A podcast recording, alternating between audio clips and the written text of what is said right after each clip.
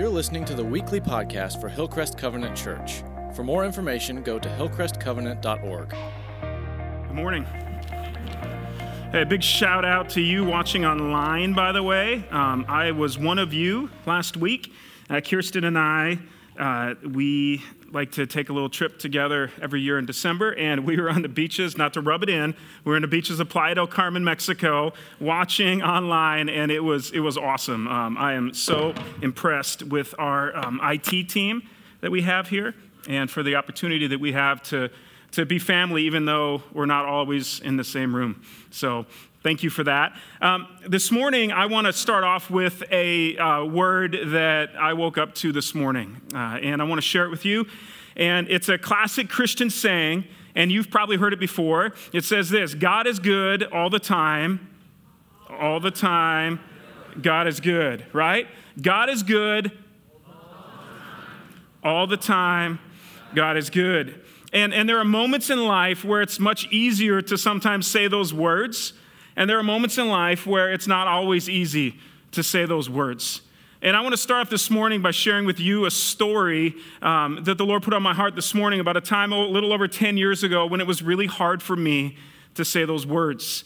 Um, I was with a young uh, adult group, and we were on a missions trip, and we were on our way up to a small village in uh, northwest Alaska. And I'll get to this in a second. It's trying to get the attention of you but I'll just sit it right there. So we were flying up to Anchorage, Alaska, and as the plane landed in Anchorage, uh, I turned on my phone, and when I turned on my phone, I noticed that I had multiple missed calls and a long voicemail from a mom in our church who had two kids in our youth ministry. And when I listened to the voicemail, it literally brought me to my knees. Um, a lot of you know Ann Barrow. Uh, Ann and Bruce Barrow were longtime and longtime members here. Bruce passed away last year. And uh, Ann was on uh, the phone, and she was in the back of a squad car, driving as fast as they could to a hospital because Ann's son Brian was in a very horrific car accident. And his life was in danger. And she was calling me because Brian was like a little brother to me. Um, I brought this skateboard up here because uh, Brian worked at a place called Ride Forever Sports, and um, this skateboard was, was made in Brian's honor because shortly after Brian made it to the hospital, he passed away and he went to be with the Lord.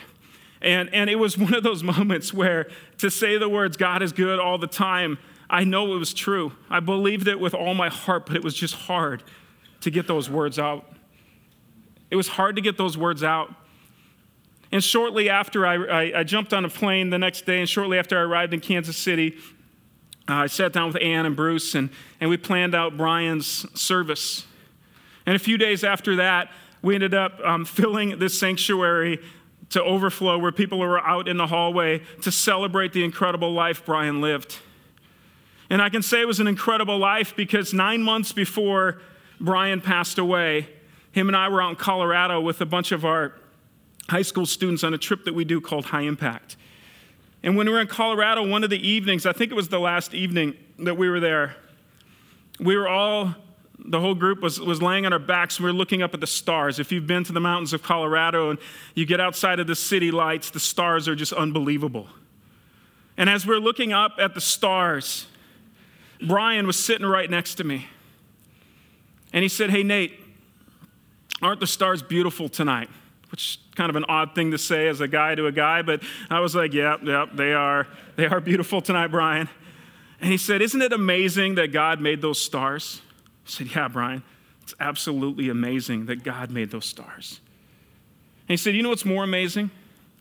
Is the fact that God loves me so much that no matter what I've done in my life, He won't leave my side. And he said, Do you mind if we have a moment right now to just pray because I've never asked the Lord to be the Lord of my life. And I feel like I need to do that right now. And so Brian and I, in the moment of being in Buena Vista, Colorado at Noah's Ark, just paused, surrounded by a bunch of his colleagues and friends. And Brian opened his life up to the Lord. And to be able to stand in front of Brian's friends in this very spot when Brian wasn't with us anymore at his memorial service. And to be able to share that with his friends and remind them that we don't just go to heaven to be with Jesus by accident, it's a decision that we make. And when we make that decision, it doesn't always mean that life is easy. It doesn't always mean that, that life goes just perfect the rest of the way. It means that we're promised that it's going to get hard. And yet, God is good all the time. And all the time, God is good. And the reality is, is that we all go through painful situations in life. Every one of us. It's a guarantee. Life is not easy.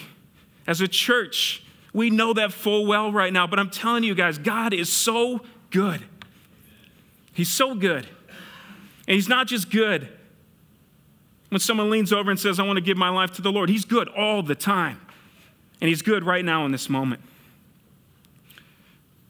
And as we go through painful situations, oftentimes it's moments like Christmas time that can intensify those difficult and painful feelings that we sometimes feel. Highs become higher, but lows sometimes become lower. Lonely becomes more alone. Empty becomes more empty. And people are in pain. And ironically, Christmas can tend to magnify it. So, the question I have for us this morning is this, and it's simple Where do we find comfort and joy? Where do you and I find comfort and joy in the midst of the pain that we're going through? And unfortunately, unfortunately, there are a couple of not so helpful cliches that sometimes people like to use in difficult and painful moments that we go through in life. When people, people say things like, well, don't worry, everything happens for a reason. Or people say, well, maybe it just wasn't meant to be. Those are not helpful words in the midst of pain, in the midst of difficulty. You see, when you've had a tragedy in your life and you're not spending Christmas with someone that you're close to, not only do those cliches not help, they're downright offensive or when there's an intense conflict in some of your key relationships that you have in life, words like that don't help at all. Or when we go through what we're going through right now as a church, words like that fall short. But here's the reality there's this sense of confusion that forces us to ask their very real question when it feels like the world around us is caving in when it feels like comfort and joy is the furthest thing from what we're experiencing. It's easy to ask the question where is God in all of this? And I'm so thankful that we have His Word. I'm so thankful that we have God's Word that we can open up to. That we can open up. I'm so thankful that as a church, God's Word is foundation for who we are as people. That in the midst of heartache and pain, we don't rely on our opinions or really lame cliches. We get to open up God's word and we get to trust it. We get to trust it. And what I want to do this morning is I want to just look together at a small little slice of the Christmas story. The part right after Mary tells Joseph that she's pregnant, which, if we're honest, probably was kind of an awkward situation, right? Okay, let's just be honest. All right? Mary, uh, and this, this is just me, so I'm not I'm just giving my interpretation of how I think that might have went. But I can imagine uh, Joseph uh, walking into a room and Mary looking at Joseph and saying, uh, honey, I've got something to tell you. And I think you should probably sit down because what I'm going to tell you might shock you. I'm kind of pregnant, which I know you can't be kind of pregnant, but just in my head, I'm kind of pregnant.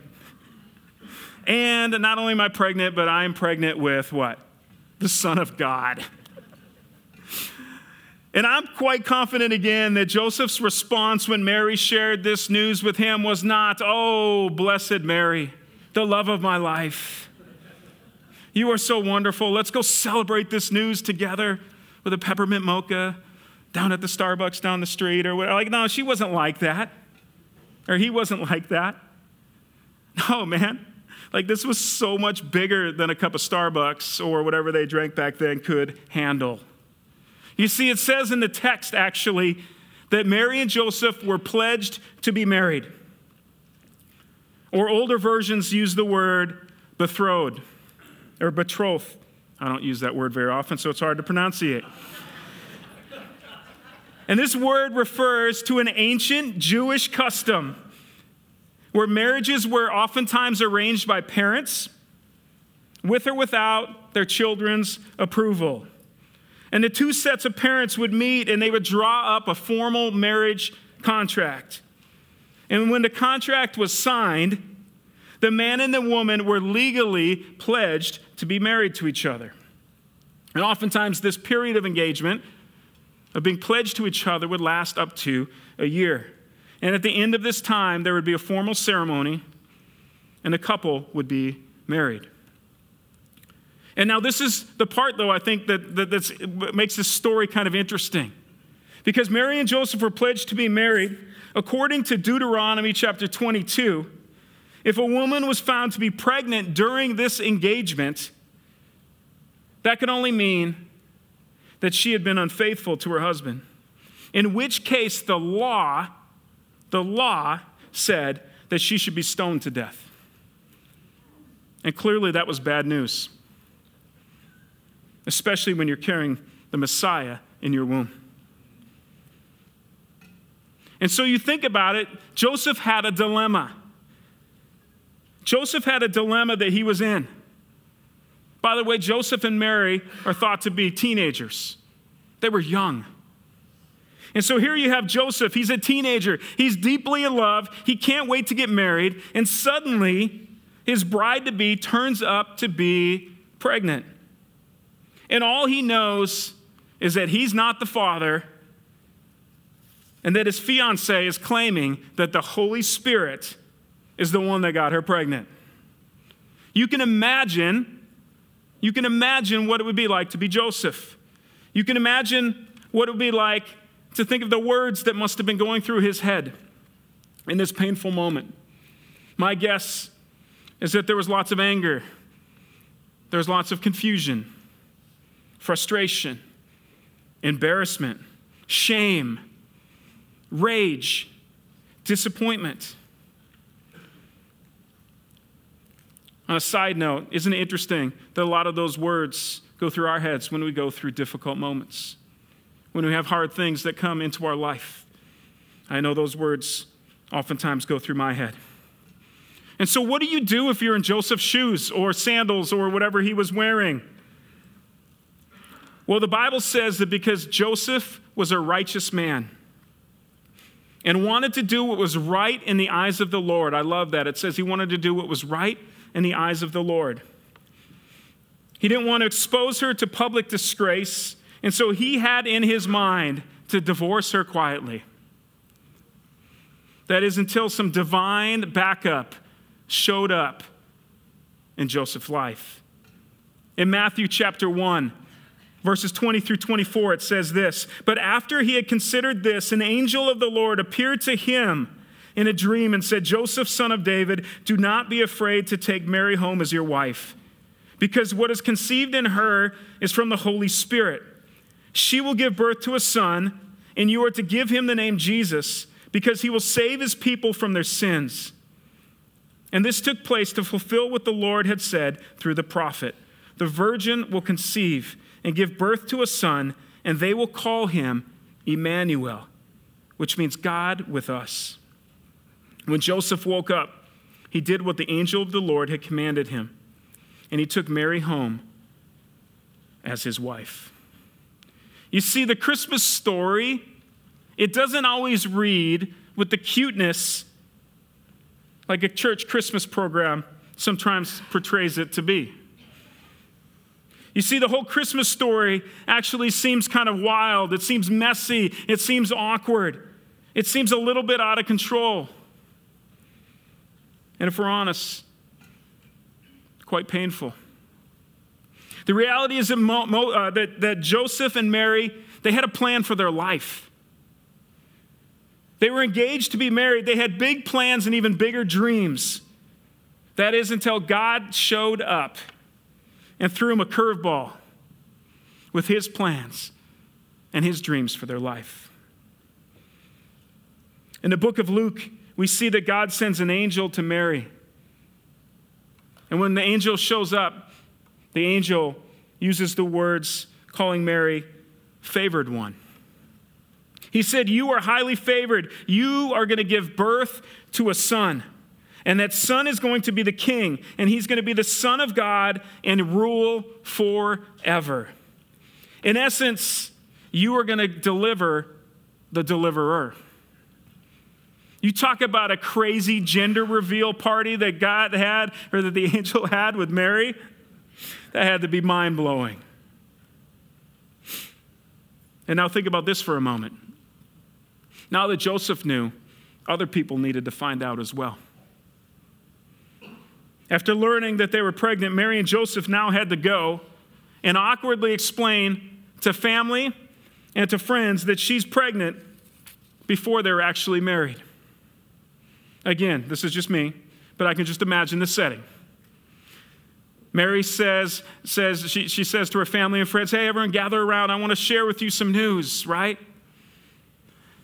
And then she looks at Joseph, again, just in my head, but go with it. She says to Joseph, Okay, Joseph, why don't, why don't you tell them? And Joseph, probably being a typical guy, probably says something to the effect of, of um, No, I am not going to get blamed for this one. I did not do anything, right? And so the Mary speaks up and she shares with people that she's pregnant. Nobody would have believed it. Nobody would have believed it. I'm sure Mary and Joseph were thinking at this moment, come on, angel. Come on, angel. Come on, divine backup. Show up right now and get my back. And the story doesn't get any better for Mary and Joseph because it was census time. And they had to travel from Nazareth to Bethlehem to fill out paperwork. In the text, it says at this point, Mary was described as obviously pregnant. I thought that was funny. she's considered she's described as obviously pregnant which by the way for the younger crowd in the room okay don't ever ask a woman if she's pregnant okay? Don't go there. It doesn't matter if she's 10 months pregnant you can hear the baby screaming from the womb do not ask a woman if she's pregnant. But mary is called obviously pregnant. And they have to travel a 70 mile journey that would have taken five or six days, depending on road conditions, weather, average donkey speed. It was definitely not a joyride, especially when you're obviously pregnant. And then apparently, when they arrive in Bethlehem, there's no room in the Holiday Inn Express. So Mary has to give birth to the Messiah in a stinky stable full of animals. Question for you What do you think Mary was thinking at the time, at this very moment? I bet it went something like this Hey, God, whatever happened to that little misfavored one? And then, just when you think the story can't get any crazier or messier or more difficult or full of pain, the story takes another crazy turn because they have to go on a run. Not to get exercise, but because King Herod was killing babies two and under. Because he was threatened from all this Jesus the King rumors. And so now they have to flee to Egypt. They become refugees and they return, and they can't return to their hometown.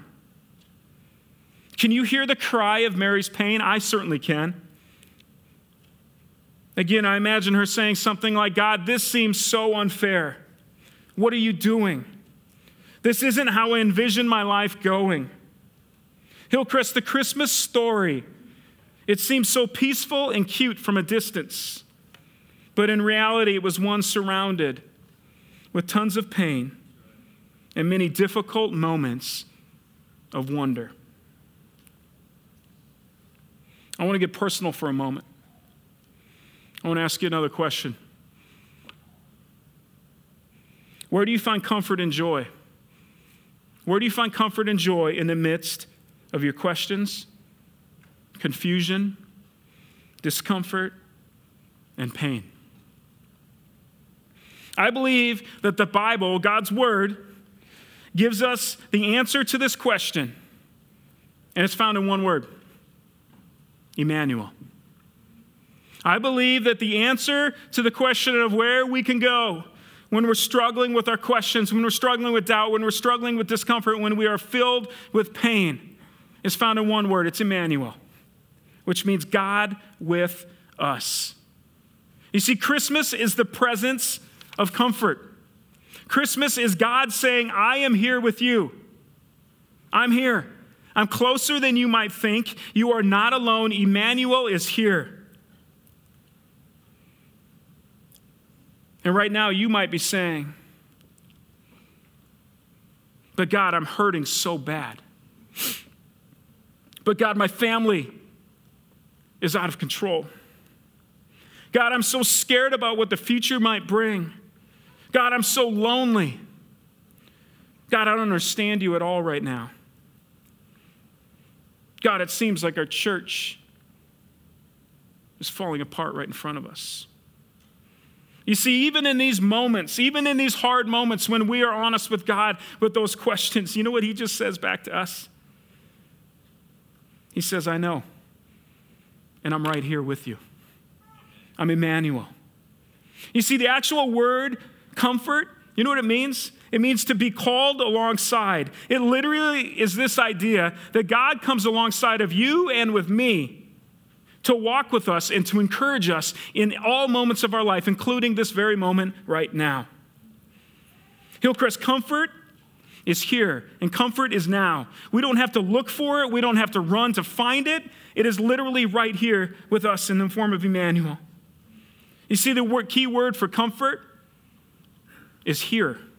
The key word for comfort is here. With some people, comfort can tend to be come here, but with Jesus, he says, no, no, no, I'm here. And this is why I want us to get this so badly this morning as a church, because Jesus is here. We don't have to talk about him like he's off in some distant land. Comfort is God with us. In your pain, Jesus is whispering to you, I am right here. As we close today, I want to share just a little bit about the word comfort. And I wanted to use a passage from Second Corinthians because I think this is perfect for us as a church, but also for us as individuals as we deal with the pain and the struggle in our life. And as I read this passage from Second Corinthians chapter 1, I want you to count in your head how many times you hear the word comfort. 2 Corinthians 1 3 through 7 says this Praise be, to God, praise be to the God and Father of our Lord Jesus Christ, the Father of compassion and the God of all comfort, who comforts us in our troubles, so that we can comfort those in any trouble with the comfort we ourselves receive from God. For just as we share abundantly in the sufferings of Christ, so also our comfort abounds through Christ. If we are distressed, it is for your comfort and salvation. If we are comforted, it is for your comfort, which produces in you patience, uh, patient endurance of the same sufferings we suffer. And our hope for you is firm because we know that just as you share in our sufferings, so also you share in our comfort. For those of you that were counting, nine times. Nine times we see the word comfort used. I think there's a theme. And so as we close today, I want to share with us three reminders from this text that I believe all of us in this room need to hear right now. The first reminder is this God with us is our true and only source of comfort. When pain appears, and it will, and it has, there's a strong desire in each of us to seek comfort in things. I don't know who can relate, but for me, I can find comfort in a lot of things. Be honest. DirecTV sports packages, NFL Sunday ticket, my phone, staying busy, fantasy football. Those are all things that really matter, right? Not really. And more than likely, you have ways that you seek comfort. But the reality is, is that many of us have become experts and really good at pursuing and relying on false forms of comfort when we're in pain because we want to pause the pain. But all of these forms of comfort, they help us feel good sometimes in the moment, but you and I know full well that it only numbs the feeling of grief or pain or sadness. And you might say, Nate, what's the big deal? Like, what's the big deal with my guilty pleasure if it makes the pain disappear? Well, number one, you and I full know, know full well that it doesn't disappear, that the pain doesn't go away when we seek things outside of what the Lord wants for our life. And second, it creates this false security in our life.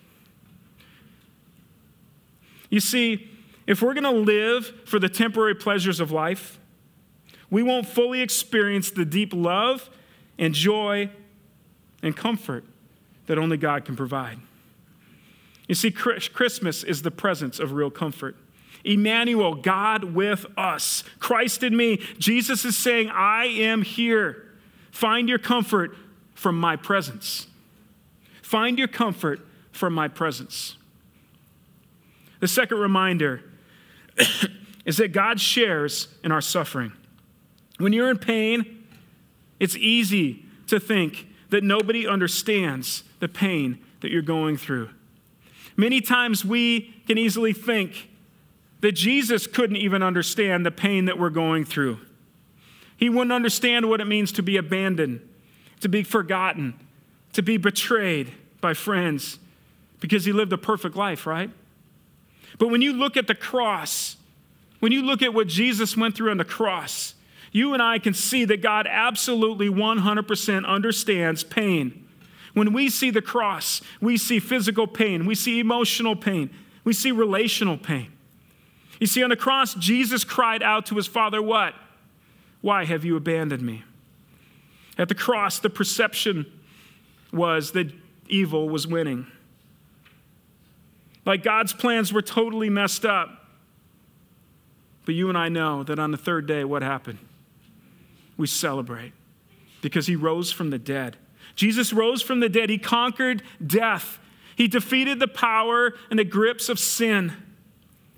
And in doing so, he set us free. He set the captives free. The cross Jesus died on says to you and to me, I know all your pain. I am Emmanuel. I am here. And the third reminder is that a comforted, changed life can be used to comfort others. Who do you think understands what it means to lose a friend, or what it means to make bad decisions in life, or the pain from a divorced family, the anguish of never getting along with your mom and dad, or what it means to lose someone close to you? It's someone who's gone through it, who's experienced God's comfort in the midst of these difficult, horrible moments in life. I mentioned Ann Barrow earlier. And not too long after Brian passed away, there was another kid from East, Shawnee Mission East, who tragically passed away as well. His name was Tyler. And I remember sitting with Tyler's family. They didn't have a church connection, and so we just reached out to them as a church. And they took us up for our offer to come in and just meet with us. And so I remember sitting in my office with Tyler and his family. And guess who walked in the door? Ann Barrow. Ann Barrow walked in the door. And she sat down with the Rathburn family and she provided words of encouragement that I couldn't even provide. I couldn't look at them and say, I know exactly what you've gone through because I haven't gone through something like that. I hope I never will. But you knew who had? It was Ann. And Ann was able to minister and care for this family in ways that I couldn't do. She was able to provide comfort for them in this painful moment that they were going through. A comforted, changed life can comfort other people. I like to call these kind of people been there people. They've been there, they're wounded healers. They've experienced difficult things in life. And guys, that's why we need each other so much. That's why we don't need to run from each other right now in the midst of the pain. We need to run towards each other. As a church, we need to link arms together. You and I are part of this incredible symphony of messed up, broken people.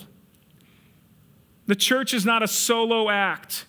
Your pain can help other people. My pain can help other people. And in following Jesus, we were never designed to do this alone. I love John 14 when we're reminded where Jesus talks, he says, I have given you an advocate to be with you always, to never leave you, the Holy Spirit. You see, Emmanuel, God's presence, it brings us comfort. It always does. Presence always wins. Presence wins.